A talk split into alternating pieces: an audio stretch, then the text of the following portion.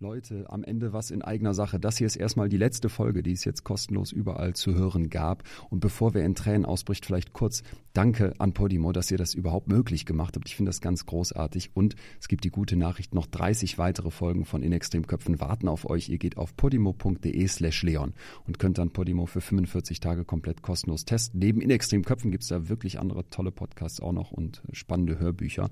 Und abgesehen davon bin ich ja jetzt ähm, die letzten Shows auf Tour. Da gibt's fast keine Tickets mehr, aber es wird demnächst eine neue Tour geben. Also vielleicht sehen wir uns nochmal live. Haltet Augen und Ohren offen.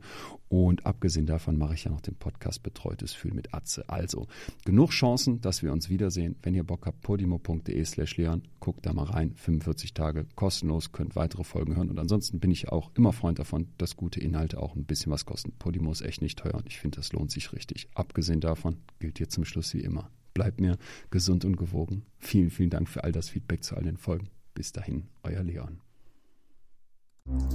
Ich habe im Milieu gelernt, auch erstmal die Stimme zu erheben. Ich habe im Milieu auch erstmal gelernt, auch mal auf den Tisch zu hauen und mich also auch wirklich Gefahrensituationen und wirklich richtig kranken Menschen zu stellen. Herzlich willkommen zur neuen Folge von In extremen Köpfen. Ich bin Leon Winscheid, Psychologe und Autor und in diesem Podcast treffe ich Menschen, die im Extrembereich der Psyche leben. Mir geht es darum, meine Gäste zu verstehen und vor allem möchte ich von ihnen und ihren Geschichten lernen. Jenseits der Norm sind die Kontraste schärfer. Hier können wir Muster erkennen, die vorher verschwommen waren. Im Extremen verstecken sich oft Antworten auf Fragen, die uns selbst beschäftigen oder die wir uns noch nie getraut haben zu stellen. So bekommen wir unerwartete Impulse und neue Denkanstöße für unsere eigene Psyche. Heute treffe ich Jan Sander. Gangsterkrieg in Hamburg, Kopfgeld auf den Rocker-V-Mann. Ist das der gefährlichste Rocker Deutschlands? Er ist einer der Anführer des Rockerclubs Satudara. Sein Großvater hat das Bundesverdienstkreuz bekommen. Er selbst steht im Mittelpunkt des gefährlichsten Rotlichtkrieges Deutschlands. Das sind die Schlagzeilen der Boulevardpresse über meinen Gast, der sich selbst Miami Gianni nannte. Rein vom Aussehen her lässt Jan Sander keine Fragen offen. Er sieht wirklich aus wie der Bilderbuchverbrecher, voll tätowiert, 137 Kilo und breit gebaut, eine gewaltige Kante und rein optisch der perfekte Rockertyp. In Hamburg betreibt er einst das Tropicana, ein Bordell im Kiez. Und genau dort beginnt gleich unsere Geschichte mit einer Schießerei. Wir tauchen voll ab in den Krieg der Rockerbanden, ins Rotlichtmilieu und das organisierte Verbrechen. Als wäre das nicht schon krass genug, kommt in Jans Geschichte aber noch etwas dazu. Er behauptet von Anfang an als V-Mann, als verdeckter Ermittler für die Behörden tätig gewesen zu sein. Das heißt, im Verborgenen will er schon immer für die gute Sache gekämpft haben. Kriminelle Rocker und andere Verbrecher verraten für den Staat.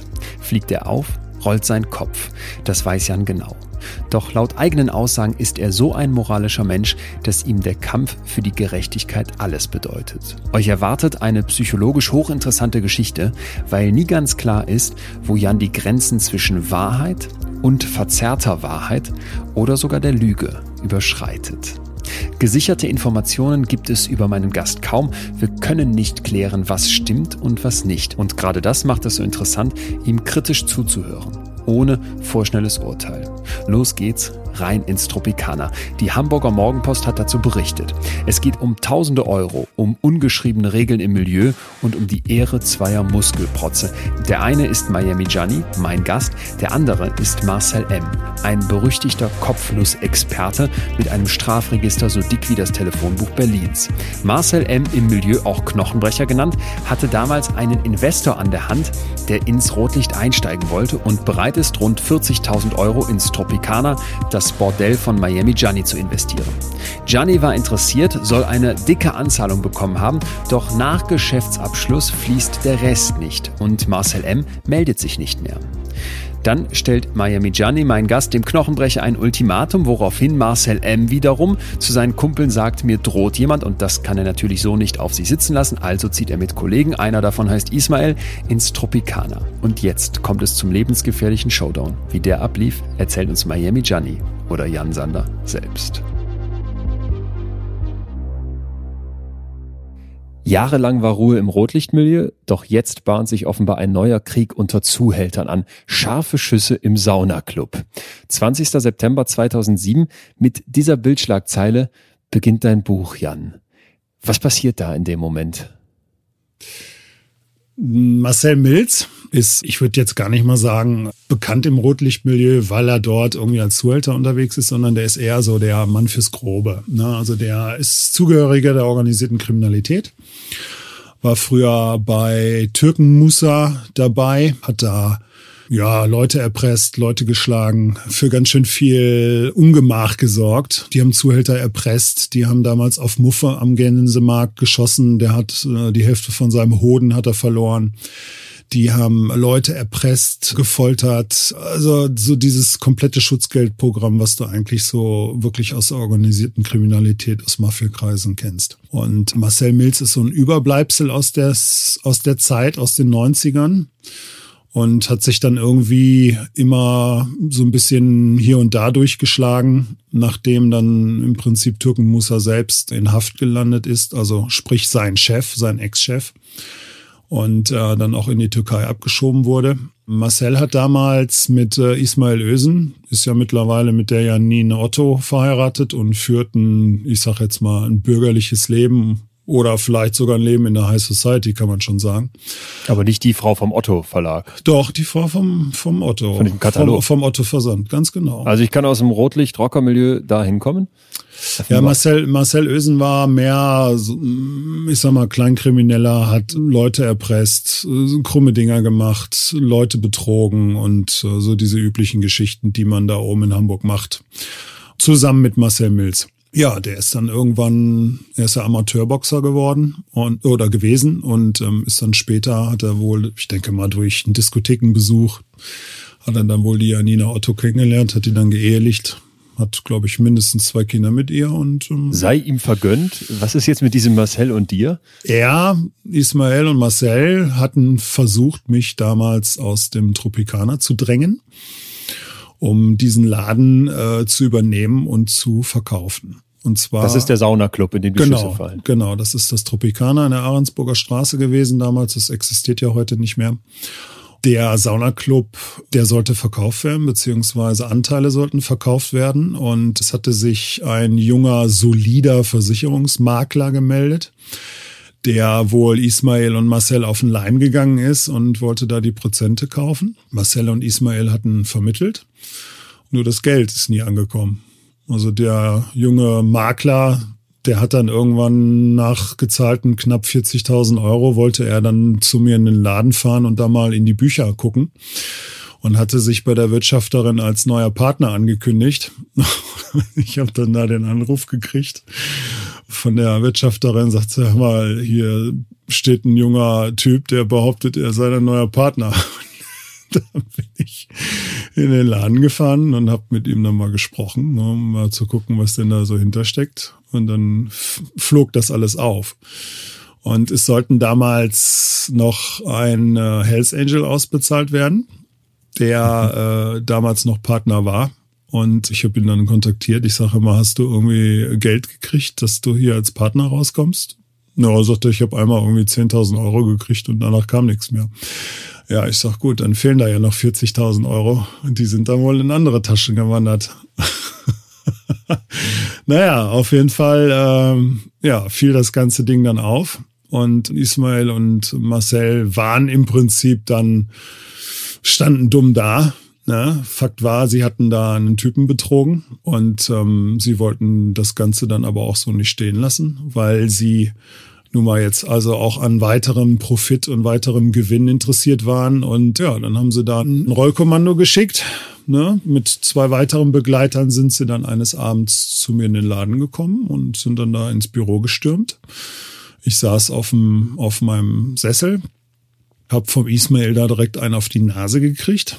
Ja gut, ich habe mich dann erhoben, hab den Ismail dann gepackt, aus dem Büro geschmissen und äh, habe mich dann da der Konfrontation äh, gestellt und dann hörte ich nur auf einmal von hinten, wie eine Frau, die mit uns im Büro war, das war die Lebensgefährtin vom Kumpel, der da bei mir im Büro saß, auf einmal rief, Vorsicht, Vorsicht, der hat eine Waffe. Der schießt ihm in den Kopf. So, und dann habe ich es nur noch knallen hören. Also wir haben das rekonstruiert. Er hat einen 38er Revolver gehabt und hat mir wohl mit dem Lauf auf den Kopf geschlagen. Ich bin dann abgetaucht und mhm. dabei hat er dann geschossen. Also ob der Schuss sich gelöst hat oder ob das absichtlich war, das konnten wir nie klären. So, und dann hat mich oben irgendwas getroffen, irgendwas gebissen. Also das war auf einmal so ein brennender Schmerz, ein lauter Knall. Ich hatte dann ein Knalltrauma, ein Piepen im Ohr und dann merkte ich schon, wie mir das Blut über den Kopf lief. Ja, ich war dann natürlich erstmal wie benebelt, ne, orientierungslos und musste dann auch irgendwie mal gucken, dass ich mich dann irgendwo abstütze. Hab mich dann auf den Bürotisch abgestützt. So, und dann rannten die auch schon an mir vorbei. Und dann habe ich den Marcel trotzdem noch gepackt der ist dann zu Boden gegangen. In, Im Foyer ist er dann, äh, sind sie dann alle drei, vier, haben sie auf dem Arsch gesessen. Und dann drehte Marcel sich auf einmal im Sitzen, wie so ein Bobfahrer, zu mir und hat mir auf die Brust gezielt, in einem Abstand von circa 1,50 Meter. Ja. Wer will dich umbringen? Hm, dachte ich im ersten Moment. Ich habe im ersten Moment gedacht, fuck, wenn der jetzt abdrückt, dann kriege ich den Schuss genau in die Brust und dann bin ich weg. So, und dann hat er aber nicht geschossen. Dann habe ich dann irgendwie für einen kurzen Moment gedacht, so, so jetzt oder nie, weg, weg, weg, weg, weg, weg vom Lauf, weg von der Waffe, weil ich glaube nicht, dass er auf mich schießen wollte, weil sonst hätte er es sofort getan. Aber wenn ich jetzt noch was Falsches gemacht hätte, so ihn zum Beispiel provoziert hätte, indem ich jetzt nach vorne gestürmt wäre, dann hätte er geschossen, definitiv, weil er muss sich ja auch selber verteidigen. Ja, und dann hätte man es vielleicht sogar verstehen können. Also habe ich mich zurückgezogen und bin dann ins Büro zurück, habe die Tür zugerissen und habe den anderen gesagt, weg von der Tür, weg von der Tür, der schießt gleich, der schießt gleich. Hab die Bürotür zugedrückt, habe mich rechts neben die Bürotür äh, gestellt. Die anderen sind in alle Ecken gesprungen. Also es waren noch drei weitere Personen im Büro, unter anderem die junge Frau. Und auf einmal, bam, hat's geknallt und wirklich in Kniehöhe ist durch die Tür ein Projektil geschossen, in die Mitte vom Büro eingeschlagen und ist dann an der Couch liegen geblieben. Und ähm, ja, das, das ist, ein, ist ein Erlebnis gewesen. Das sind ein paar Sekunden dauert sowas du, du realisierst das erst später.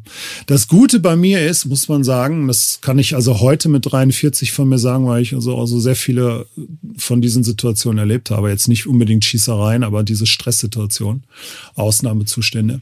Ich muss sagen, ich bin Gott sei Dank immer unheimlich cool, wenn sowas ist. Also ich verliere nie irgendwie die Fassung, ich verliere nie die Kontrolle. Ich bin Gott sei Dank immer irgendwo bei der Sache und tue auch Gott sei Dank immer das Richtige. Damals heißt du nicht Jan Sander, sondern irgendwie auch schon im Namen cooler. Miami Gianni. Mhm. Lässt Miami Gianni sowas auf sich sitzen? Ich sag jetzt mal so, wenn ich wirklich jetzt einer im Milieu gewesen wäre, der wirklich Zuhälter ist, wirklich milieuzugehörig ist, wirklich Miami Gianni ist, dann muss ich dir ganz ehrlich sagen, wäre Marcel wahrscheinlich noch in derselben Nacht oder spätestens am nächsten Tag hätte es eine Racheaktion gegeben. Ich muss dir ganz ehrlich sagen, die Dinge, die man bei mir versucht hat in meinen ganzen 14 Jahren in den Subkulturen, die hätten immer eine Racheaktion nach sich gezogen. Immer. Ich sag's dir ganz offen. Wenn ich wirklich dieser Miami Gianni gewesen wäre, es hätte definitiv auch Morde gegeben. Weil dieses Milieu ist, egal was, ob es die organisierte Kriminalität ist, ob es Rockermilieu ist, ob es Zuhältermilieu ist, Drogen, Clan, spielt keine Rolle. Da hast du es mit so widerwärtigen Charakteren zu tun, dass du diese Leute auch gar nicht anders von dir fernhalten kannst. Alleine, dass man mir damals einen Auftragskiller geschickt hat, einen Auftragsmörder, und es waren ja zwei unterwegs. Das weiß die Öffentlichkeit ja gar nicht. Das waren damals zwei unterwegs und das wurde nie veröffentlicht. Das sind so Sachen, sowas kannst du dir in diesen, in diesen Milieus, in diesen Subkulturen nicht gefallen lassen. Das muss man rächen. Du musst, genauso wenn, wenn, ich sag jetzt mal ganz offen, wenn, wenn du an die Macht willst, dann legst du einen um. Das ist so. Ich muss dir ganz ehrlich sagen, Deutschland ist meilenweit von USA oder von Russland oder von, von anderen Verhältnissen entfernt. Das ist auch die, auch die, die Rockerkriminalität. Wenn du die Amerikaner siehst oder die Kanadier oder das, das Ausland grundsätzlich, die lachen über Deutschland. Du hast es hier zwar mit Kriminellen zu tun, aber nicht mit, mit, mit diesen, mit diesen Kalibern, die du im Ausland hast. Das ist lächerlich. Ich selber war im Ausland und auch im Ausland im Einsatz. Ich habe gesehen, was die da machen. Was ist das Krasseste, was du da erlebt hast in diesem Rockermilieu? Also in, in, im, im deutschen Rockermilieu, muss ich dir ehrlich sagen, habe ich gar nicht so spannende Sachen erlebt. Klar weiß man aus Akten und Verfahren, dass es Tote gegeben hat. Die wurden auf dem, zum Beispiel jetzt was Satudara betrifft, in Holland auf dem Campingplatz verscharrt gefunden oder Leichenteile in Plastiktüten oder ähm, damals hat man im Duisburger Hafen hat man einen toten Hells Angels gefunden, der angeblich als Informant gearbeitet hat.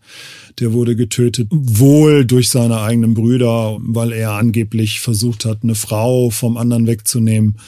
Ganz kurz, wenn das für dich nicht krass ist, was ist denn dann krass? Doch, das ist schon krass, aber ich habe es nicht selber erlebt, Leon, weißt du? Das ist, ähm, ich weiß es selber auch nur aus Akten oder aus ähm, Behördeninfos oder tatsächlich auch nur aus der Presse.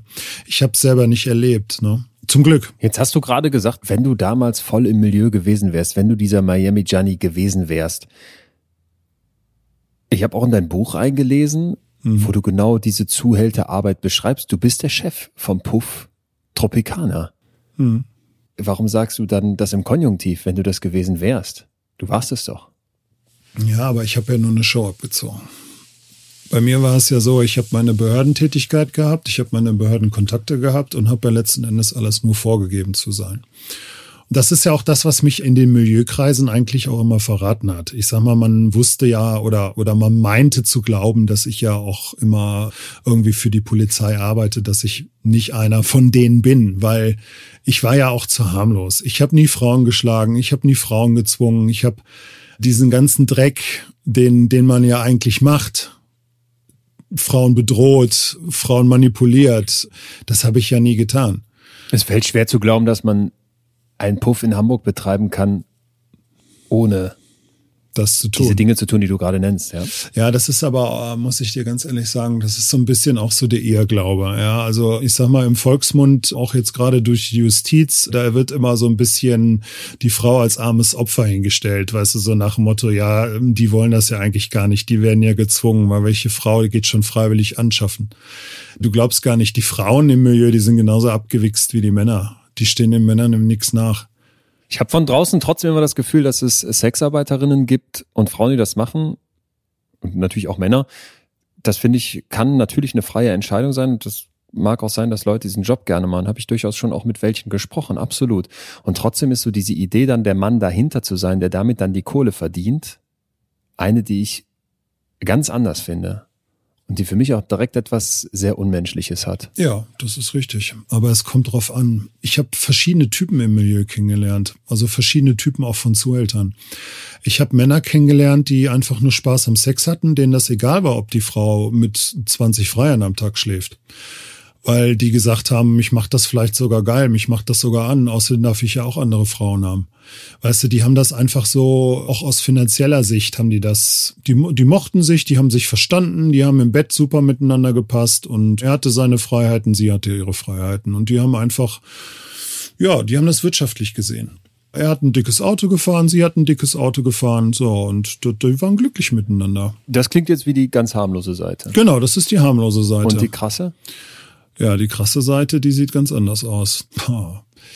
Beispiel, ich lerne jetzt eine 18-Jährige kennen und ich merke, dass die an mir interessiert ist, versucht sie zu manipulieren, macht da erstmal den letten, lieben Netten den verständnisvollen, macht die gefühlsmäßig erstmal von mir abhängig. Ja, guckt, dass sie sich in mich verliebt. So, und dann fange ich an. Dann fange ich an mit meinen Spielchen. Ne? Dann versuche ich die zu manipulieren. Dann Liebesentzug, Entzug von Nähe. Ich versuche, dass sie leidet, dass sie merkt, sie kann ohne mich nicht mehr, sie will ohne mich nicht. Und sie ist traurig, sie weint, sie vermisst mich. So, und dann irgendwann sage ich ihr, du pass mal auf, wenn du mich haben willst, dann musst du für mich arbeiten gehen, weil du weißt, was ich bin. Ich lebe davon und bei mir in meinem Leben gibt es keine Frau, die nicht arbeiten geht. Ich kann mit einer soliden nichts anfangen. So, und dann geht das los, dann geht das in die nächste Stufe. Ja, so, dann wird die vorsichtig rangeführt. Ja, dann soll die erstmal nur die Freier nehmen, die ihr sowieso gefallen. Also sprich so junge Typen, die gut aussehen, etc. So, aber dann kommt sie so langsam in diese Routine, ja, und dann wird sie ja auch von anderen Frauen, die im Milieu sind, wird sie ja dann auch betreut und von denen wird ihr, ihr auch vieles beigebracht. Und dann wird ihr erstmal so die Scheu genommen vor fremden Männern. Weil ich sag mal, wir sind ja von, von Kind auf, gerade die Frauen, die Mädchen sind ja immer so ein bisschen dahin erzogen worden, von wegen, hey, achte drauf, dass du nicht mit jedem Typen direkt ins Bett gehst, weil das machen nur Schlampen. Da gehen die Zuhälter hin und da fangen die an, diese Mädchen erstmal wieder so ein bisschen zu entfremden, weißt du, also von diesem Denken wegzulenken. Deswegen ist das zum Beispiel auch immer so ein Problem mit Frauen, die eine schlechte Kindheit hatten. Ja, vielleicht eine Persönlichkeitsstörung haben, vielleicht ein Trauma haben, ein schlechtes Elternhaus haben, ja, Probleme mit der Familie haben, mit dem Vater, vielleicht auch keine Bindung zum Vater, keine Bindung zur Mutter. Und die sind natürlich dann auch immer so gefundenes Fressen. Die lassen sich dann also immer auch sehr leicht manipulieren. Ja. Das ist eigentlich so das Traurige. Es geht dann immer weiter. Dann kommen irgendwann Drogen mit ins Spiel. Ne? Wenn sie sagt zum Beispiel abends um acht, oh, ich bin müde und ich sitze schon so lange hier und ja, dann kriegt sie vielleicht ein bisschen was für die Nase. Weißt du so, da beginnt dann so dieser ganze Kreislauf. Und ehe du dich versiehst, bist du dann als Frau wirklich mittendrin. Mit wie vielen Männern schlafen die Frauen im Tropikaner damals so am Tag? In deinem Puff? Hm, das kann ich dir gar nicht sagen. Ungefähr? Sind das fünf oder sind das zwanzig? Ja, in, in dem Bereich. Es können fünf sein, nur fünf, sage ich jetzt mal. Es können aber auch zwanzig sein. Was verdienst du in der Zeit dann? Also ich muss dir sagen, ich habe damals an den Freiern nur den Eintritt verdient und die Getränke. Ich habe an den Frauen auch nur den Eintritt verdient. Also sprich, mir war es letzten Endes egal, was die Frau im Laden gemacht hat, beziehungsweise was sie da an Geld verdient hat. Die konnten auch ihre Preise selber äh, bestimmen. Okay. Für mich war nur wichtig, dass der Eintritt gezahlt wird mhm. von Freier und von Frau. Und was bleibt am Ende für dich hängen, so einen guten Monat? Also ich habe damals im Tropicana ich sag mal, zwischen 1000 und 1500 Euro am Tag gemacht. Circa. Ja. An normalen Tagen. Also im Schnitt kannst du, jetzt sage ich jetzt mal, zwischen 30 und 50.000 Euro, muss man jetzt so sagen. Das ist so damals im Tropikaner. Aber dann kommen ja noch die Löhne, es kommen noch die Betriebskosten, die Miete etc. pp. Und äh, dann musst du es noch versteuern etc. etc. etc. Wenn Miami Gianni damals in den Spiegel geguckt hat beim Rasieren, was sieht er da? Mmh ja, ich selber war mit mir eigentlich immer im Reinen, weil ich meine Sache ja auch vernünftig gemacht habe. Ich muss da ganz ehrlich sagen, auch im Rahmen meiner Tätigkeit für die Behörde, es ließ ja auch gar nichts anderes zu. Du kannst ja nicht äh, auf der einen Seite für, für eine Behörde tätig sein und ich sag mal da diese Szene infiltrieren und dich dann auch gleichzeitig benehmen wie so ein Arschloch. Ja, oder selber vielleicht sogar straffällig werden. Du hast ja auch moralische Werte. Ich zum Beispiel, ich habe hohe moralische Ansprüche an mich und die habe ich mir im Milieu auch immer behalten. Wo du schwach wirst, ist teilweise, wenn du das Gefühl hast, dass da irgendwie Mädels nicht hingehören in dieses Milieu, ja, dass du dir sagst so, oh Mann, so gerade so, wenn du so bulgarische oder rumänische Frauen hattest, ja, da hast du schon irgendwo gemerkt, dass da immer irgendwie ein Zuhälter oder eine Zuhälterin dahinter stand, dass da also wirklich Menschenhandel ein, ein großes Problem war dass die vielleicht wollten, also diese Arbeit wollten, aber sie wurden wirklich unter Druck gesetzt.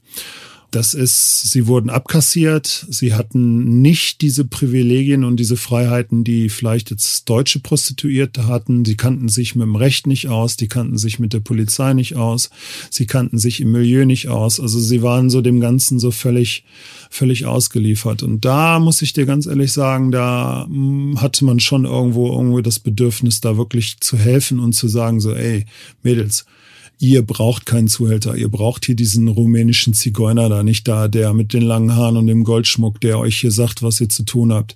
Oder die Zuhälterin, die dicke Mama, weißt du, so, die euch hier äh, Schläge androht. Das braucht ihr alles nicht.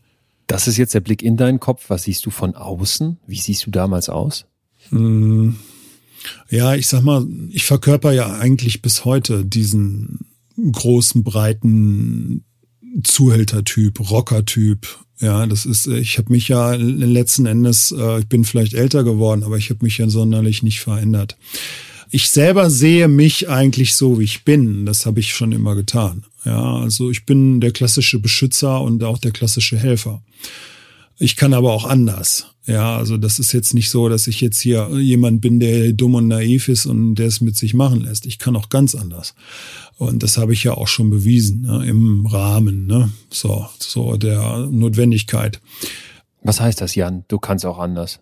Ja, viele verwechseln ja Freundlichkeit immer mit Schwäche. Und das Problem ist, ich habe es damals im Milieu grundsätzlich so gehabt, wenn da nicht die passende Reaktion kam, hat man dich nicht mehr ernst genommen und nicht mehr respektiert. Ich merke es aber auch in der Anführungsstriche äh, in der soliden Welt. Ja, das ist also, das kann ein Nachbar sein oder das kann ein Arbeitgeber sein, ja, der dir meint, er muss dir deinen Lohn nicht zahlen. Ja, also das sind so Sachen, so wo ich immer sage, die Menschen sind, egal ob im Milieu oder in der normalen Welt gibt es da viele, die scheiße mit anderen Leuten umgehen. Und ähm, da muss ich dir ganz ehrlich sagen, da ist es mir oft lieber, wenn die vor mir einfach nur Angst haben, weil sie sagen so, ja. oh, der hat 137 Kilo, der ist tätowiert, oh, mit dem will ich mich mal lieber nicht anlegen. Und das war ja immer so meine Karte im Milieu, da habe ich ja immer Glück gehabt. Ja, also deswegen musste ich auch diese, diese Machtkämpfe nicht austragen oder nicht unbedingt austragen.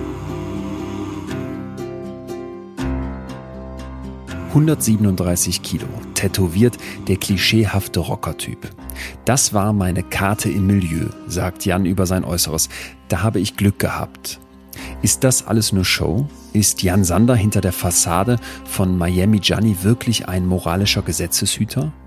Ein Bordellbetreiber mit weißer Weste mag es geben, aber glauben wir Jan Sander, wenn er sich heute so darstellt?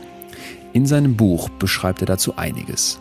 Er sagt zum Beispiel, es sind die Männer, die auf seine Kraft und seinen Einfluss vertrauen, die ihm gefallen. Außerdem viel Geld, Partys mit den schönsten Frauen und, wie er schreibt, Ficken auf Koks. Oder nehmen wir die Stelle, an der Jan uns hier erzählt, wie im Milieu die Sexarbeiterinnen psychisch gebrochen werden. Da läuft es einem doch kalt den Rücken runter. Natürlich könnte Jan hier aus der Beobachterperspektive erzählen, der nur gesehen hat, wie andere agierten. So stellt er es jedenfalls dar. Aber dann schreibt er wieder in seinem Buch Folgendes. Zum ersten Mal in meinem Leben schlage ich jetzt auch eine Frau weil sie für mich keine Frau ist, sondern nur eine Fotze, die für mich anschaffen geht, der ich Respekt beibringen muss. Ich weiß nicht mehr, worum es eigentlich ging. Sie wird schlecht über mich geredet haben. Irgend so eine Nichtigkeit. Ich bin vollgepumpt mit synthetischem Testosteron. Ich erkenne mich selbst nicht wieder. Dieses sich selbst erkennen, wissen, wer man eigentlich ist. Ich glaube, das spielt in Jans Geschichte eine große Rolle. Und ich bin nicht sicher, ob Jan dabei ehrlich ist. Zu mir und zu sich selbst. Mal zu Jans Vergangenheit. Jan kommt aus einer Patchwork-Familie.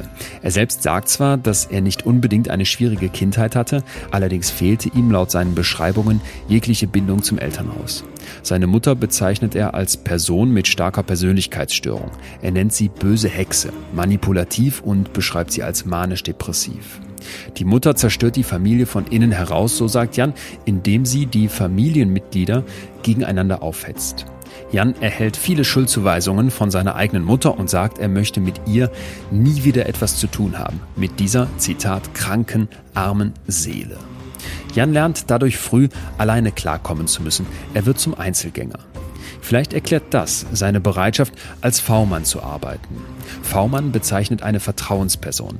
Jemanden, der als vertraulicher Informant in Milieus, in denen ein Verdacht auf Kriminalität besteht, wie der Drogenszene oder dem Rotlichtmilieu, Informationen aus der Innensicht an die Polizei weitergibt. Wenn wir uns auf den Gedanken einlassen, dass Jan ein doppeltes Spiel spielte, dann frage ich mich, wie gefährlich das ist. Was heißt es, V-Mann im Rockermilieu zu sein?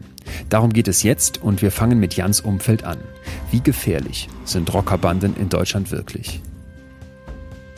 Grundsätzlich sind sie brandgefährlich. In jeder Hinsicht. Wirklich brandgefährlich. Da sind einige richtige Verrückte dabei. Du musst auch so sehen, du hast ja auch so einen gewissen, so eine Gruppendynamik und so einen, auch, auch einen gewissen Gruppendruck. Das ist also, ich sag mal, wenn du bei einem internationalen Club dabei bist, wie den Hells Angels, Bandidos oder Outlaw MC oder vielleicht auch Gremium, dann bist du durchaus auch gewillt, was für den Club zu tun und auch zu riskieren. Und wenn du da wirklich in diesem Clubleben drin aufgehst, besonders bei den Bandidos oder auch bei den Hells Angels, dann äh, wirst du auch für den Club einen Mord begehen, wenn es sein muss. Also dementsprechend sind sie wirklich, wirklich brandgefährlich. Man hat von außen immer das Gefühl, dickes Motorrad, stark durch diese Gruppe, laut und prollig auftreten, so im Verbund auf der Autobahn angerollt kommen, Kutten als Uniform. Es ist für mich völlig klar aus psychologischer Sicht, dass das dem Hirn etwas geben kann, aber gleichzeitig muss einem auch ziemlich viel fehlen, damit einem das überhaupt was gibt, damit man das braucht. Was wollen diese Männer kompensieren? jeder hat so seinen individuellen Grund, warum er in so einem Club ist. Deswegen kann man das gar nicht mal auch verallgemeinern. Du bist im holländischen Club der Satudaras. Was ist deine Aufgabe da und was würdest du sagen, ist es, dass dir dieser Club gibt? Ich war da im Einsatz. ich bin nicht in einem Motorradclub. Ich war in, in bei Satudara im Einsatz. Ich mein erster Einsatz fürs LKA Nordrhein-Westfalen war beim Gremium in einem Migrantenchapter. Das, der Einsatz ging zehn Monate. Und von da aus bin ich nahtlos zum Satudara MC gewechselt, aber zum deutschen Ableger in Duisburg und habe da für das Landeskriminalamt dann gearbeitet und ermittelt. Im Rahmen dieser Tätigkeit soll ich ja dann diese Straftat begangen haben und bin dann auch rechtskräftig verurteilt worden vom Landgericht Mönchengladbach das waren meine Berührungen mit der Rocker-Szene. Ich kannte Rocker natürlich früher schon, auch Clan-Mitglieder. Ich kannte ja irgendwie sämtliche Subkulturen, weil die hängen alle immer irgendwie miteinander zusammen. Hatte aber mit den Rockern im Grunde genommen nichts zu tun. Bin, wie gesagt, im Rahmen der Tätigkeit fürs LKA in die Rocker-Szene eingeschleust worden. Wenn man sich das jetzt anhört, dann hat man das Gefühl, du bist ein absolut feiner Kerl. Bin ich auch. Natürlich habe ich meine Macken, ganz klar. Aber ich glaube, die werden immer weniger im Alter. dass, dass, dass du dich veränderst und so, das kann man, kann man sich vorstellen. Und auch wie du jetzt erzählst und wie du wirkst, bin ich ja fast gewillt, dir das abzunehmen. Aber wenn ich dein Buch mhm. lese von 2013, das ist nicht so lange her, und mir da mhm. das Nachwort angucke und angucke, wie du Drogen, wie du den Umgang mit Frauen, wie du Zuhälterei, wie du dein Leben als Zuhälter, wie du dein Leben als Miami Gianni mhm. nicht nur darstellst, sondern auch beschreibst, dann frage ich mich, wer lügt jetzt? Ähm, Lügen tut da keiner. Ich habe ähm, auch auf meine Rolle aufrechtzuerhalten, auch im Milieu, muss man auch oft die Wahrheit erzählen. Und ich sag's dir ganz offen, Leon, was ich zum Beispiel auch über viele Frauen da sage, das entspricht meinem persönlichen Denken. Also ich habe schon in früher Kindheit mitbekommen, wie sich Frauen verkaufen. Und das muss nicht für 30 oder 50 Euro an irgendeinen Freier sein, sondern das sieht man tagtäglich im Fernsehen, bei Instagram oder sonst wo. Das ist Frauen machen vieles für Geld. So und ich behandle oder ich beschreibe in meinem Buch und auch damals bei der scheiß Legalreihe im, im Internet rede ich von den Frauen, die käuflich sind, von den Frauen, die letzten Endes genauso drauf sind wie ihre Zuhälter oder, oder die Männer, die alles für Geld tun.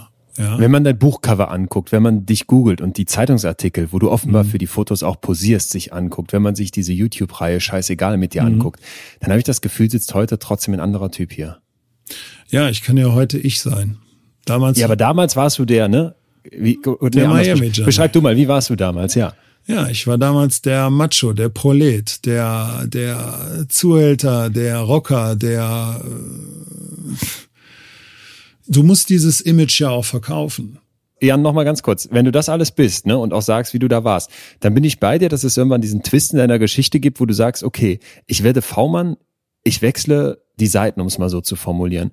Aber es gab doch bitte auch diesen Typen, vor dem man zu Recht Angst hatte. Hm, ich habe ja nie die Seiten gewechselt. Ich war ja von vornherein immer auf der Seite der Behörden.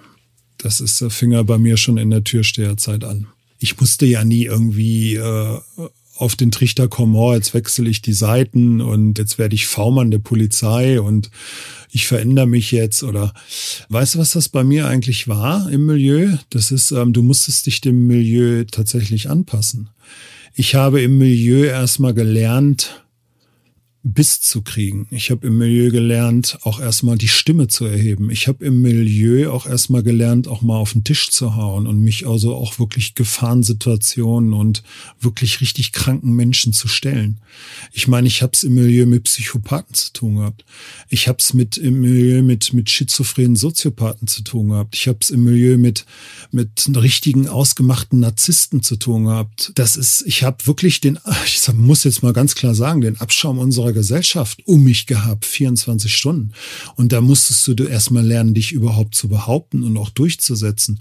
Und du musstest auch erstmal lernen, dieses Ganze zu verstehen. Ich meine, man hat mich ja auch versucht zu manipulieren. Von weiblicher Seite genauso wie von der männlichen Seite. Ist denn deine Geschichte also dass du von Anfang an auf der Seite der Guten warst und all das, was du getan hast, zum Beispiel ein Bordell betreiben, überhaupt nur gemacht hast, um den Behörden zu helfen? Mm, ja, kann man eigentlich so sagen. Ich war immer im Auftrag einer Behörde unterwegs. Wie ich den Einsatz gestaltet habe, das war teilweise dann immer so mein Mist. Du sagst mir, du bist in diesem Rockermilieu mhm. unterwegs. Du hast eine komplette Rolle aufgebaut als Miami Gianni und versuchst Informationen durchzustechen an den größten Feind dieser Rockerbanden, an den Staat, an die Polizei. Mhm. Das stelle ich mir so dermaßen stressig vor. Beschreib mal bitte deinen Alltag als V-Mann, als Spitzel, als Ratte, als Verräter aus Sicht dieser Rocker. Ja. Was soll ich dir sagen? Das Problem ist ja an der ganzen Sache, du fängst ja meistens erstmal klein an. Ja, auch ein Miami Gianni musste sich leider Gottes hocharbeiten. Also ich bin erstmal als Hangaround, bin ich in diese Szene rein. Das Problem ist bei der ganzen Sache gewesen, bei meinem ersten Einsatz im Gremium MC, hätte ich eigentlich sofort als Prospect anfangen können, als einer von über 80 Männern, die im Prinzip sofort eine Kutte gekriegt hätten. Nur weil beim LKA die Mühlen langsam malen, bin ich später habe ich erst das Go gekriegt für diesen Einsatz und bin dann verspätet in diesen, in diesen Rockerclub gekommen und musste da also tatsächlich erstmal wirklich ohne Kutte anfangen und wirklich bei Null. Hinzu kam dann noch, dass ich über einen arabischen Clan in dieses Chapter gekommen bin. Der hatte sich dann aber mit den Leuten vom Grevium direkt schon verkracht, weil da gab es irgendwie so ein Machtproblem und äh, wer hat jetzt hier das Sagen? Und das läuft im Rockerclub natürlich anders als in so einer arabischen Großfamilie. Und die stiegen dann sofort alle aus ja, also das Clanmitglied, über den ich da beim Gremium gelandet bin, der äh, schmiss nach drei Wochen schon das Handtuch und war dann auch der Meinung, dass ich dann auch mit aussteige, weil ich gehöre ja zu ihm. Ich bin ja einer von seinen Männern und ohne ihn wäre ich ja auch gar nicht im Rockerclub gelandet. Und jetzt versuch mal einem arabischen Clanmitglied zu erklären, dass ich, nee, ich bleib jetzt aber bei den Rockern, weil ist so.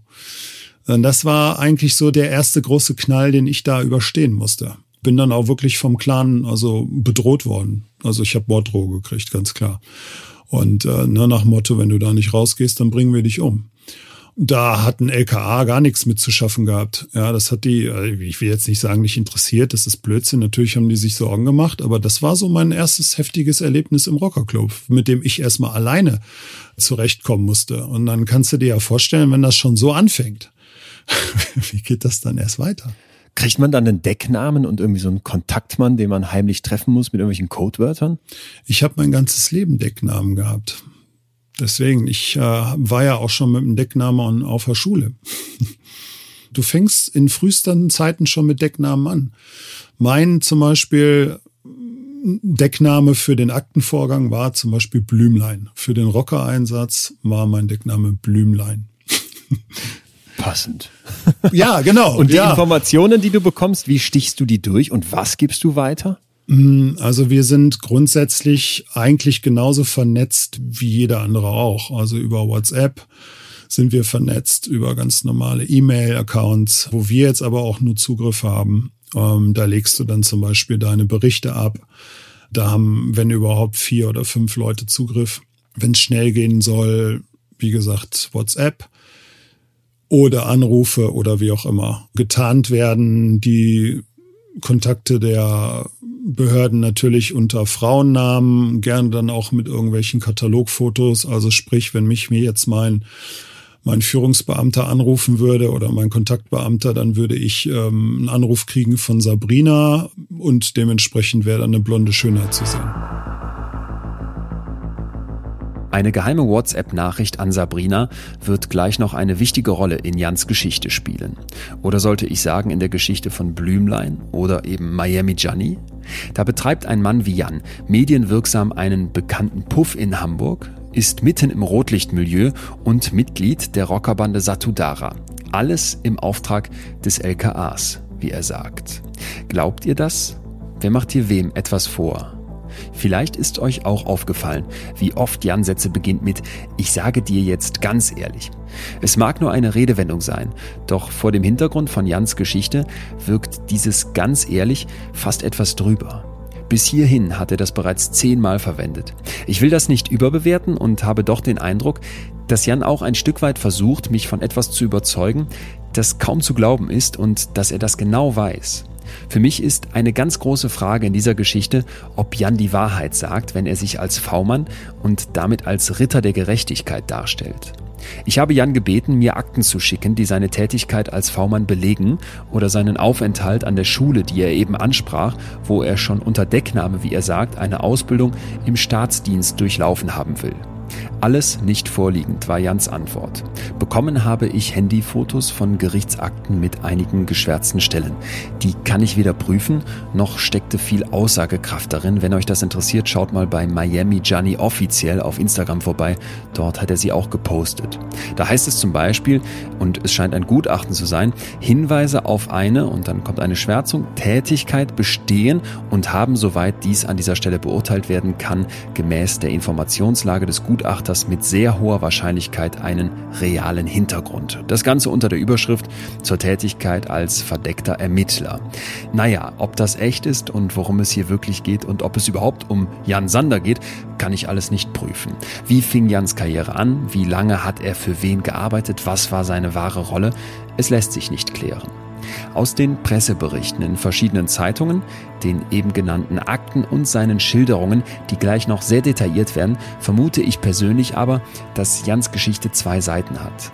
Meine Überlegung, er hat Infos als V-Mann durchgestochen, doch die weiße Weste, die rein moralischen Absichten, die kaufe ich ihm nicht ab. Und dagegen spricht auch weiteres, was wir gleich noch hören werden hören wir Jan erstmal einfach weiter zu. Die Schilderungen aus dem Rockermilieu sind ja schon für sich hochinteressant und ich bin jetzt gespannt, wie Jan uns seine Arbeit als V-Mann erklärt. Ich habe mir damals mal den Spaß erlaubt und habe verkünden lassen, dass ich im Hamburg-Wandsbeck im Industriegebiet ein Megabordell eröffnen werde mit einem Investor aus Dubai. Das haben dann damals die Zeitungen aufgegriffen und ausgeschlachtet. Dann hat sich eine Bürgerschaft gebildet, die haben dann dagegen demonstriert und weißt was die beim LKA Hamburg gemacht haben? Die haben Wetten abgeschlossen.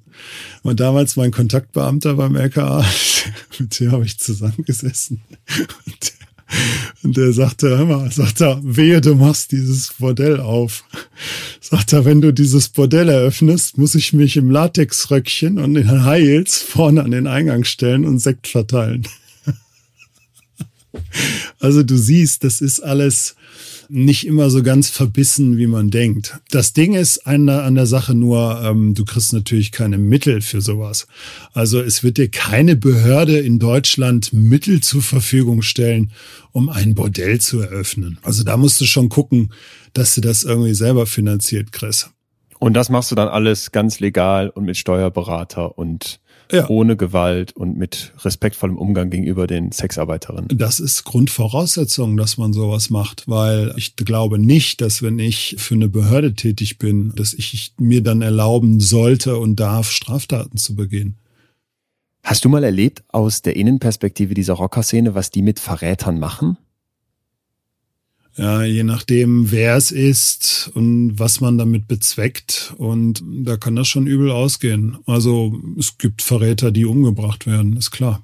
Es gibt aber auch Verräter, die werden einfach nur rausgeschmissen und bad standing und gut. Du bist bei den Satudara aber nicht irgendwer, sondern in einer wirklichen Führungsposition als Deutschlandsprecher. Ich war tatsächlich Pressesprecher. In die ähm, Rolle habe ich mich absichtlich hineingebracht, damit ich nicht an Straftaten äh, teilnehme, also damit ich nicht beteiligt werde. Sprich, die nicht ausführen muss. In dieser Position, wenn da rauskommt, du arbeitest für die Polizei, da rollt doch ein Kopf. Hm, ich war Vizepräsi zum Schluss. Mhm. Ja, da, das können die doch nicht auf sich sitzen lassen, wenn das rauskommt. Nur das muss dir doch bewusst sein, oder nicht? Ja gut, aber ich sag mal so, das ist, wenn du so eine Tätigkeit hast, dann musst du auch mal damit rechnen, dass es auch negative Seiten gibt. Wie zum Beispiel sterben. Ja, im, im Zweifelsfalle sterben, ja. Ja, das ist ja das, Leon. Das ist ja alles nicht nur Friede, Freude, Eierkuchen, ja. Das ist ja nicht die Honigseite des Lebens. Wenn du in so einem Einsatz bist, dann muss dir schon klar sein, mit was für Leuten du zu tun hast. Und dir muss klar sein, was du da tust und auch was du für ein Risiko eingehst. Mhm. Aber es darf dich natürlich nicht lähmen ich sag mal, bei mir kamen ja auch oft immer auch so diese Zeitungsartikel, äh, die kamen mir irgendwo zugute.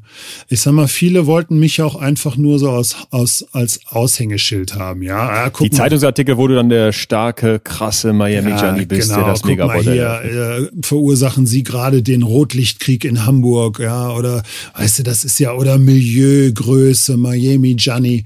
Ja, das ist ja, das ist ja ein Türöffner.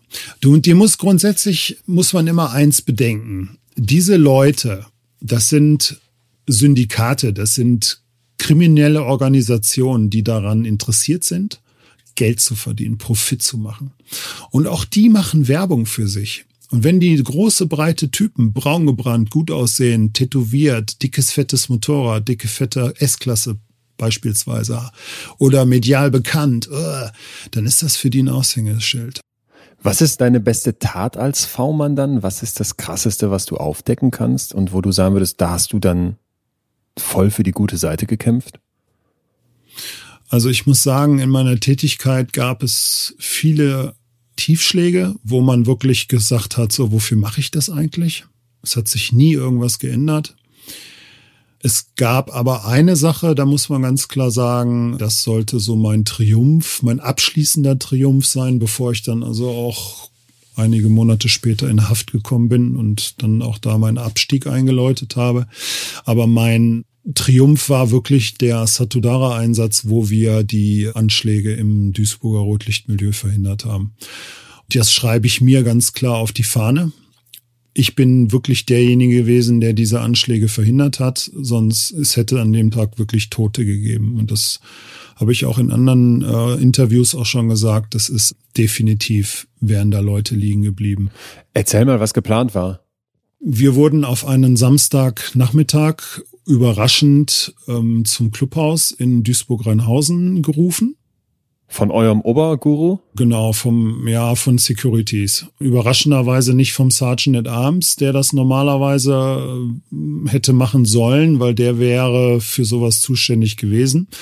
Aber weil man damals schon wusste, dass das eine Vertrauensperson, also sprich ein Informant des Landeskriminalamts Niedersachsen war, hatte man den nicht mit einbezogen, weil man natürlich nicht wollte, dass dieser Einsatz bekannt wird. Mhm. Also ich habe damals über Vertraute des damaligen Präsidenten Yildiray Keimers, Ali Osman, einer meiner Zielpersonen, damals die Order bekommen, zum Clubhaus zu kommen. Ich sollte mich schwarz anziehen. Das ist der Rockerchef, der über allem steht. Genau, das war damals der Deutschlandchef von Satudara. Der hat uns zum Clubhaus beordert auf einen Samstagnachmittag, was sehr ungewöhnlich war, sprich auch ohne Kutte, was auch ungewöhnlich war. Und keiner von uns wusste, worum es geht, aber wir sollten da eintreffen. So, und ich gebe dir jetzt mal ein zeitliches Beispiel. So, um 15 Uhr war ich dann da. Es waren schon einige Brüder, ja, also andere Rocker da vor Ort. Es kam immer mehr. Dann kamen auch Holländer. Es füllte sich und füllte sich und aus einem Dutzend wurden zwei Dutzend, drei Dutzend, vier Dutzend und irgendwann konntest du wirklich nicht mehr zählen und wusstest auch gar nicht mehr, wer der Einzelne ist, weil du die meisten gar nicht kanntest. Alle waren schwarz angezogen, teilweise mit schusssicheren Westen, ne, mit Handschuhen, mit also alles Mögliche. Also du hast schon gemerkt, da ist irgendwas im Busch. Irgendwas geht hier vor. Wird zum Krieg gerüstet. So ungefähr. Irgendwas geht hier vonstatten. So, und natürlich. Aber du weißt nicht, was es ist? Nee, du wusstest nicht, was es ist. Also die haben sich wirklich im Verborgenen äh, gehalten. Also die Informationen sollten auf gar keinen Fall äh, nach außen sickern. Okay. Umso gefährlicher habe ich das ganze Ding damals auch eingestuft. Ne? Und da muss ich dir auch ganz ehrlich sagen, da hatte ich auch Bauchschmerzen, ne? weil ich wusste klar, da ist irgendwas und das müssen wir verhindern und ich darf mich hier auf gar keinen Fall an irgendwas beteiligen. Und ich muss aus der Nummer hier irgendwie rauskommen weil die Mobilfunkgeräte wurden eingesammelt. Also die hatten so eine große Plastikwanne, da mussten wir alle unsere Handys reinpacken. Normalerweise hättest du jetzt schon die erste WhatsApp abgeschickt an Sabrina, mhm. deinen Kontaktmann. Genau. Weiß der schon Bescheid? Der wusste, dass ich zum Klughaus fahre. Aber dass sich da ein Krieg zusammenbraut, ist mhm. jetzt nicht mehr zu vermitteln. Genau. Okay, ohne Handy, als Ratte mit da rein. Mit da rein als Ratte, zwischen ganz vielen Katern und Katzen. So, und dann, wie gesagt, nicht wissen, worum es geht, nur eine Vermutung. Und dann wurde aus drei Uhr wurde vier Uhr und es wurde fünf Uhr und es wurde halb sechs und es wurde sechs. Und dann konnte ich, ich war ja damals schon Offizier, also unter im Prinzip den höherrangigen. Ich habe dann demjenigen, der die Handys verwaltet hat, habe ich dann gesagt, du pass mal auf, ich sage, ich weiß nicht, wie lange es jetzt hier geht. Wir müssen oder ich muss jetzt langsam mal zu Hause anrufen und meinem Mädel Bescheid sagen, was Sache ist. Ja, das ist, ich muss mich mal eben abmelden zu Hause, dass ich jetzt erstmal nicht nach Hause komme. Ja, ich darf es eigentlich nicht und die Order vom Press, ja. also vom Präsidenten, keiner darf ein Handy und hm, ich sag, pass mal auf, ich sag, was soll denn hier großartig passieren? Ich sag, außerdem bin ich selber ein Offizier. Ich sag, ich halte schon die Klappe, alles gut, egal was hier ist. Ich sag, lass mich zu Hause anrufen. Ich sag, sonst habe ich gleich 30 Anrufe auf dem Handy. Ich sag, und die gibt eine Vermisstenanzeige auf. Ich sag, du weißt doch, wie Frauen sind. Ja, ja, okay, aber ich habe dir das Handy nicht gegeben. Ich sag, ja, alles gut. So, und dann habe ich das Handy bekommen. Er blieb dann sogar bei mir stehen. Also er guckte sogar auf mein Display. Ja, und Gott sei Dank hatte ich, wie gesagt, Sabrina abgespeichert und habe Sabrina dann geschrieben, hey Schatz, ähm, es wird länger heute Abend und wir müssen hier noch los und, und, und. Und dann wurde er weggerufen, Gott sei Dank, und glotzte mir nicht mehr beim Schreiben zu. Und dann konnte ich wirklich die kurze, knappe Nachricht absetzen, Anschläge geplant weil ich hatte schon sowas so durchsickern hören. Ja, ich hatte ja eine Vorahnung, aber ich wusste ja noch nicht, worum es geht. Ich hatte noch keine Informationen, die ich hätte weiterleiten können. Ich konnte dann erstmal durchstechen an meine Führung beim LKA Düsseldorf. Hier läuft was, hier ist ein großes Treffen, circa 100 Rocker, auch aus Holland. Irgendwas steigt hier. Geplant ist wahrscheinlich ein Anschlag. So, dann konnte ich später nochmal eine zweite Nachricht durchstechen, dass es sich um zwei Anschlagsziele handelt. Einmal eine Person und zwei Bordelle. So, und dann hat sich herausgestellt, dass es das Duisburger Rotlichtviertel, die Vulkanstraße betrifft und auch eine hochrangige Person bei den Hells Angels, nämlich der Hells Angels Präsident damals Adem, der Betreiber eines der Bordelle war dieses Laufhauses war und mit seinem Porsche vorm Eingang geparkt hatte. In dem Moment muss, würde mir ja der Arsch auf Grundeis gehen, weil ich genau weiß, wenn jetzt gleich hier gefragt wird, wie konnte das rauskommen? Ja, ja dann gab es einen, der nochmal kurz Sabrina was schreiben musste. Und dann würde ich doch sagen, mach mal das Handy auf, mein Lieber. Wenn es da noch so einen höheren, so einen Oberchef gibt, der da jetzt gerade seinen Megakrieg plant. Ähm, das haben sie zum Glück nicht gemacht, weil, weißt du, was das Schöne war? Wenn man sich da für eine Viertelstunde vom Clubhaus getroffen und gesammelt hätte und wäre dann abgerückt. Und dann wäre was durchgesickert an die Polizei, dann wäre es definitiv ein Tipp gewesen. Aber wenn man so bescheuert ist und erstmal drei oder vier Stunden braucht, ja, um sich zu sammeln und komplett zu werden und dann erst losmarschieren will, das ist klar, dass eine Rockerhorde von 100 Mann die auf einem Clubgelände direkt an der Hauptstadt gelegen sich sammelt, dass die auffällt. Und da kann es der Nachbar gewesen sein, der Spaziergänger mit dem Hund, der Kneipenbetreiber, der weiß ich nicht was, der besorgte Busfahrer, der gerade an der Haltestelle Leute rausgelassen hat. Da kann jeder angerufen haben und kann gesagt haben bei der Polizei, hey, ich glaube, bei den Rockern passiert was. Da sind fast 100 Mann, weißt du? Ich bin derjenige, der diese Anschläge verhindert hat, sagt Jan. Es ist 2013, als er nach eigenen Angaben die Kripo informierte, weil Satudara-Mitglieder angeblich einen Anschlag auf ein Bordell der Hells Angels planten. Diese Szene hat Jan uns eben geschildert und die Hamburger Morgenpost schreibt, dass dabei sogar eine Panzerfaust eingesetzt werden sollte.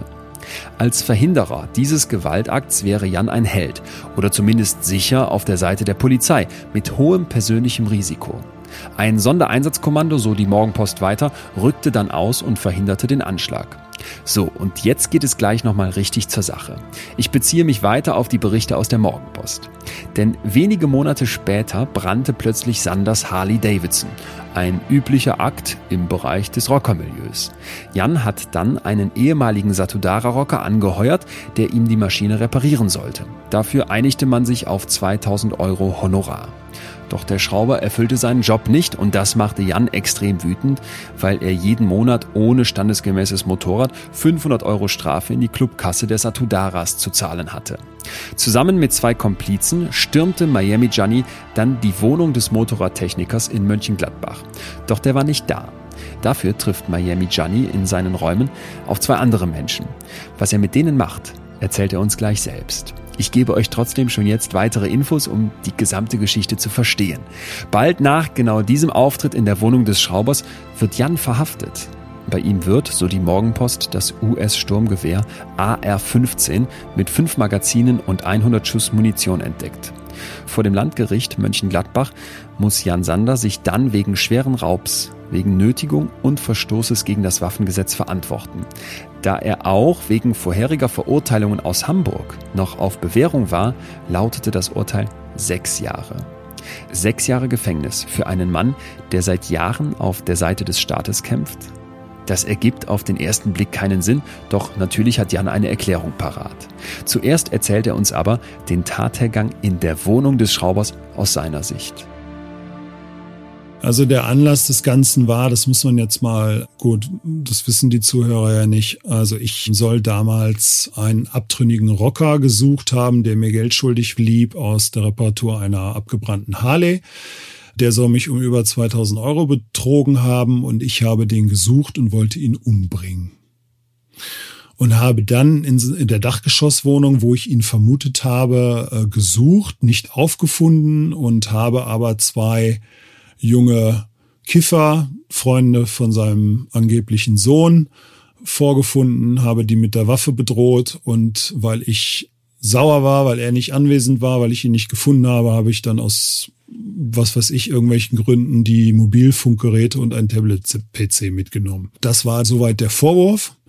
Es wurde eine Anzeige ge gemacht gegen mich. Dort wurde das geschildert. Die zwei jungen Männer wurden da zur Anzeige getrieben durch denjenigen, der sich da hat bedroht gefühlt, also sprich dieser abtrünnige Rocker. Die ganzen Hintergründe waren anders, aber letzten Endes habe ich ja auch nicht dazu beigetragen, das aufzuklären.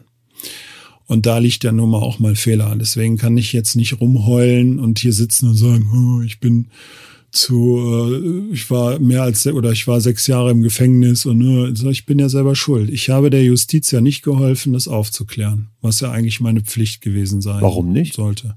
Hätte doch eigentlich ein leichtes sein können für dich zu sagen, pass mal auf, Leute, hier guckt euch meine Akten an, ihr wisst, ich mache hier alles, ich tue, ich verhindere Rockerkriege, ich engagiere mich seit Jahren, ich riskiere mein Leben für euch. Und jetzt wollt ihr mich wegen so einer Kleinigkeit rankriegen. Warum machst du das nicht? Leon, Geheimsache. Das ist, über mich gibt es keine Akten. Also es gibt ohne Ende Akten, aber die sind alle, alle im Safe. Das, da kommt eine Justiz nicht dran. Und das wird eine Justiz auch nie in die Finger kriegen. Das wird gar keine Behörde in die Finger kriegen. Darum geht's ja.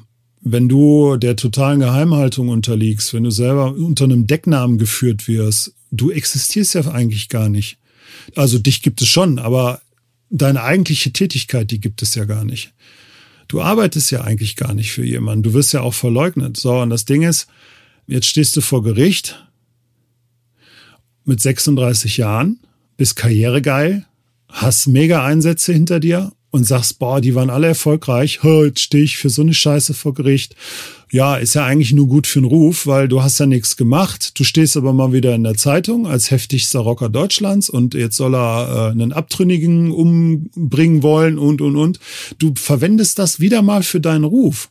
Für mich war das ja immer toll, wenn ich angeklagt worden bin, weil ich wusste ja, ich habe ja nichts gemacht, also kriege ich einen Freispruch. Aber die Publicity, die war natürlich wieder toll. So, und diesmal ging der Schuss nach hinten los. Diesmal hat der Richter ganz klar gesagt, ja, jemand, der sich so wie Sie in den Medien und in den sozialen Netzwerken präsentiert, hat es nicht anders verdient. Bumm. Und da habe ich das heftigste Urteil überhaupt gekriegt von, von allen Angeklagten. So, und damit haben wir ja nicht gerechnet. Selbst mein Anwalt sagte ja, es gibt einen Freispruch. Weil A, haben sie nix, B, hast du nichts gemacht, selbst die Opfer, also sprich die beiden Zeugen, haben ausgesagt, dass wir das gar nicht waren. Das hätte normalerweise einen Freispruch geben müssen. Aber auch durch diesen politischen Druck, und das wissen ja viele Leute nicht. Ich sage heute ganz klar, und dazu stehe ich auch, was ich jetzt sage, die Justiz, die beugt sich genauso der Politik wie andere Behörden auch. So, und wenn ein Innenministerium ganz klar sagt, wir wollen hier Verurteilungen, wir wollen hohe Verurteilen, wir wollen als Signalwirkung an die Öffentlichkeit und an die Rockerszene, wollen wir mediale Verurteilung, also, also sprich, Leute, die medial präsent sind, wollen wir, dass die hart verurteilt werden und dass die auch ganz klar spüren, dass wir sie auf dem Zettel haben und dass wir uns das nicht gefallen lassen. Dann statuieren die ein Exempel. Und das haben die damals gemacht. Jetzt stellst du dich als Opfer dar? Nein. Sondern? Ich weiß doch, wie das Spielchen geht. Ich habe nur damals nicht geschaltet. Das war, ich bin überhaupt kein Opfer, ganz im Gegenteil. Ich bin schuldig in jeder Instanz, außer dass ich diesen Raub wissentlich begangen habe. Du hast im Zeitungsinterview gesagt, dass du nach deiner Entlassung und wenn Corona vorbei ist, eine Karriere am Ballermann als Entertainer oder Sänger planst. Hm, genau. Wie ist das jetzt einzusortieren? Ich habe vor meiner Haft habe ich äh, so ein Spaßprojekt im Kopf gehabt. Und zwar wollte ich mit einem bereits medial bekannten Typen aus der Autoszene, der hat bei Sport 1 mal eine eigene Staffel gehabt, Markus Niemann, Autohändler aus dem Pott. Dem wollte ich damals mit seinem Kumpel Ralf, Ralle, an Ballermann bringen mit eigenen Songs. Ja, gut, jetzt hatte ich natürlich damals ja dieses Rocker- und Zuhälter-Image und äh, das hat sie sich also auch damals so ein bisschen gebissen mit dem, was ich eigentlich, na, verkörpert habe, ja. Und wegen meinem Hintergrund eigentlich für die Behörden. Naja, dann kam halt die Haft dazwischen und jetzt kann ich ja tun und lassen, was ich will, brauch auf kein Image mehr achten und bin jetzt eigentlich ich selbst, Jan-Christoph Sander. Jetzt haben wir das ganze Ding wieder aufgegriffen. Wir haben sieben Songs gemacht, zwei Cover und fünf eigene. Wie heißt Auf, euer größter Hit? Ach, wir haben von warme Brüder bis hin zu kleine Maus, warum Niveau es geht auch so, bis hin zu Bettina oder ihr seid jetzt reif, haben wir so einiges im Programm. Also ähm, das sind Songs, sind Ohrwürmer, die bleiben hängen und die kannst du auch noch mit drei Promille wirklich mitgrölen. Warum suchst du so unbedingt die Öffentlichkeit? Ähm, wer würde an meinem Grab stehen, wenn ich sterbe? Hm, wird keiner sein. Es wird keine Familie sein. Es werden keine Freunde sein.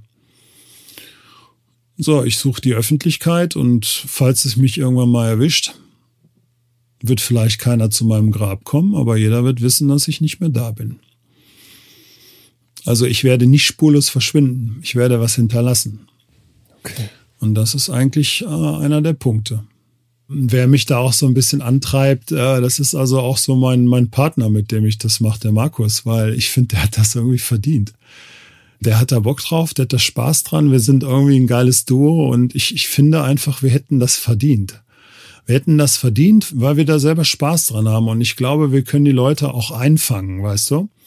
Und auf, auf eine schöne Seite. Also das ist, wir brauchen den Leuten nichts vorspielen, weißt du, sondern das ist das, was mich bei meiner Tätigkeit in der Vergangenheit immer so, so im Nachhinein immer so genervt hat. Ja, du warst ja nie du selber.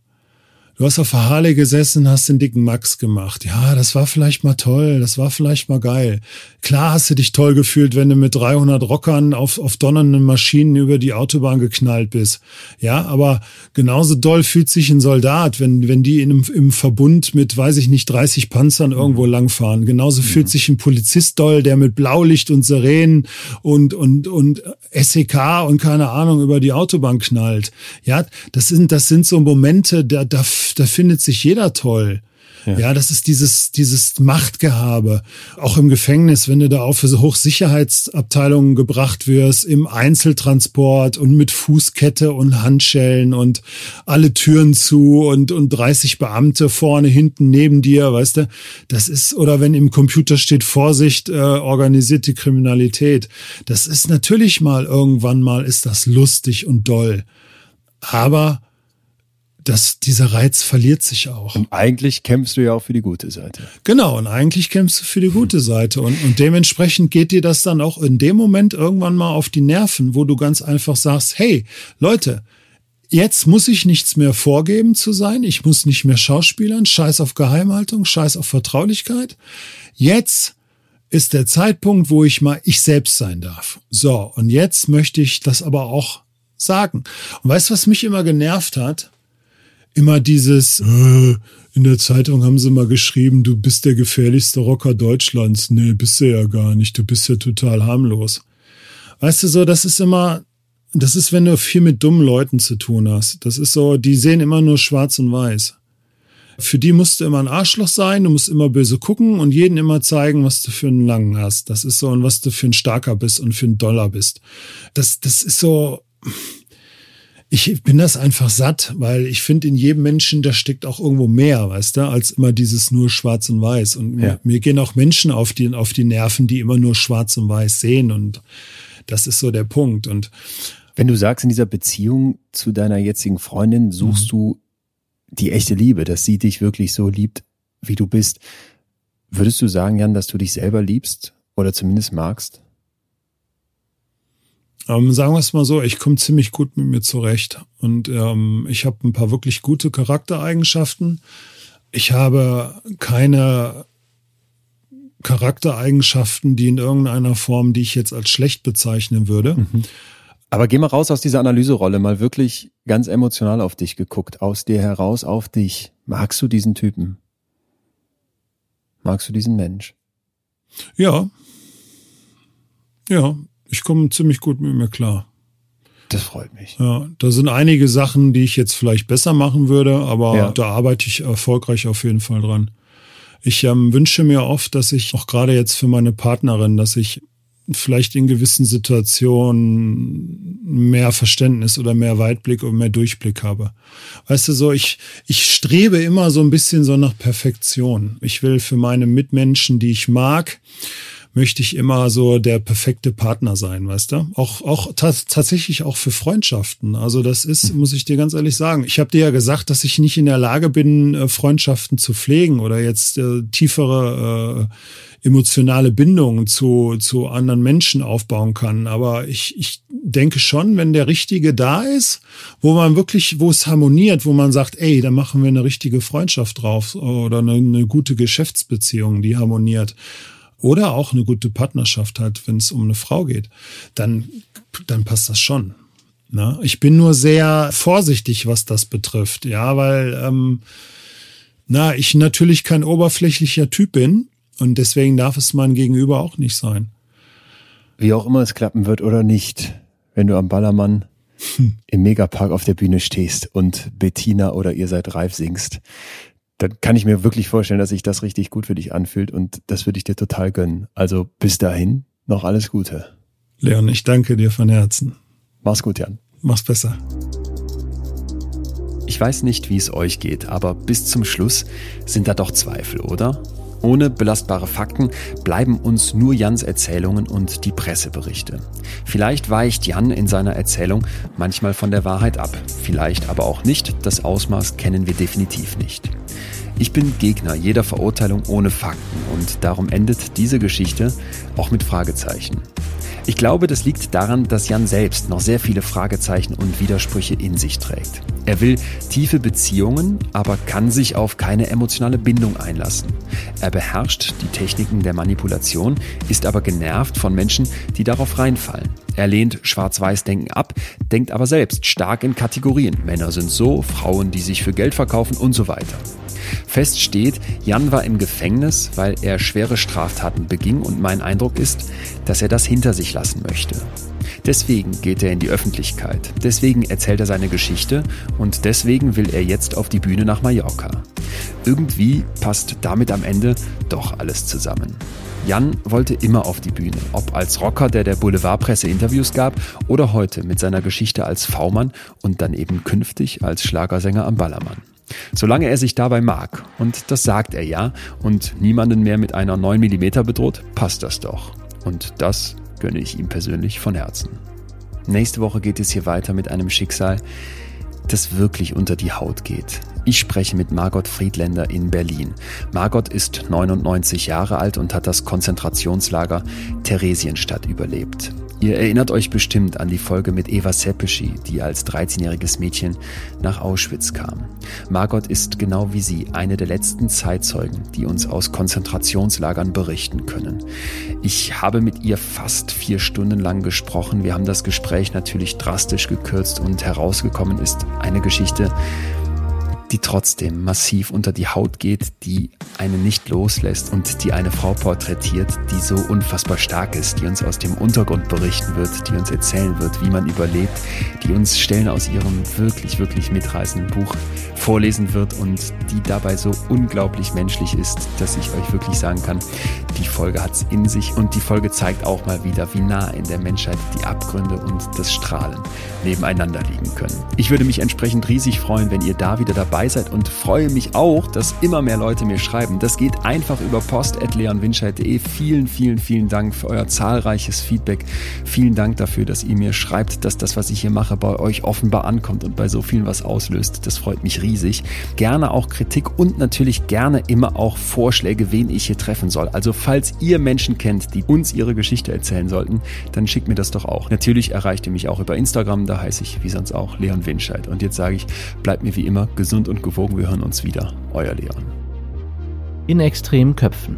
Ein Podimo Original. Produziert von Auf die Ohren.